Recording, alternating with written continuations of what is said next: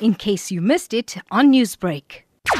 It is alleged that this morning around 7 o'clock, a 47-year-old man was leaving his premises at the Copesville area when an unknown man opened fire towards his vehicle. He sustained uh, multiple gunshot wounds on the body and was certified dead at the scene. A 15-year-old passerby was also shot and wounded during the shooting and he was taken to hospital for medical attention. The charges of murder as well as attempted murder was opened at Mountain Rise uh, police station for further investigation. We are also appealing to anyone who might have information about the whereabouts of the suspect to please come forward and give us information that will lead to the arrest of the suspect. Has the motive for the murder been established? And the motive for the attack is still anonymous stage. That is why our police officers are also were asking for any witnesses to come forward to witness this incident.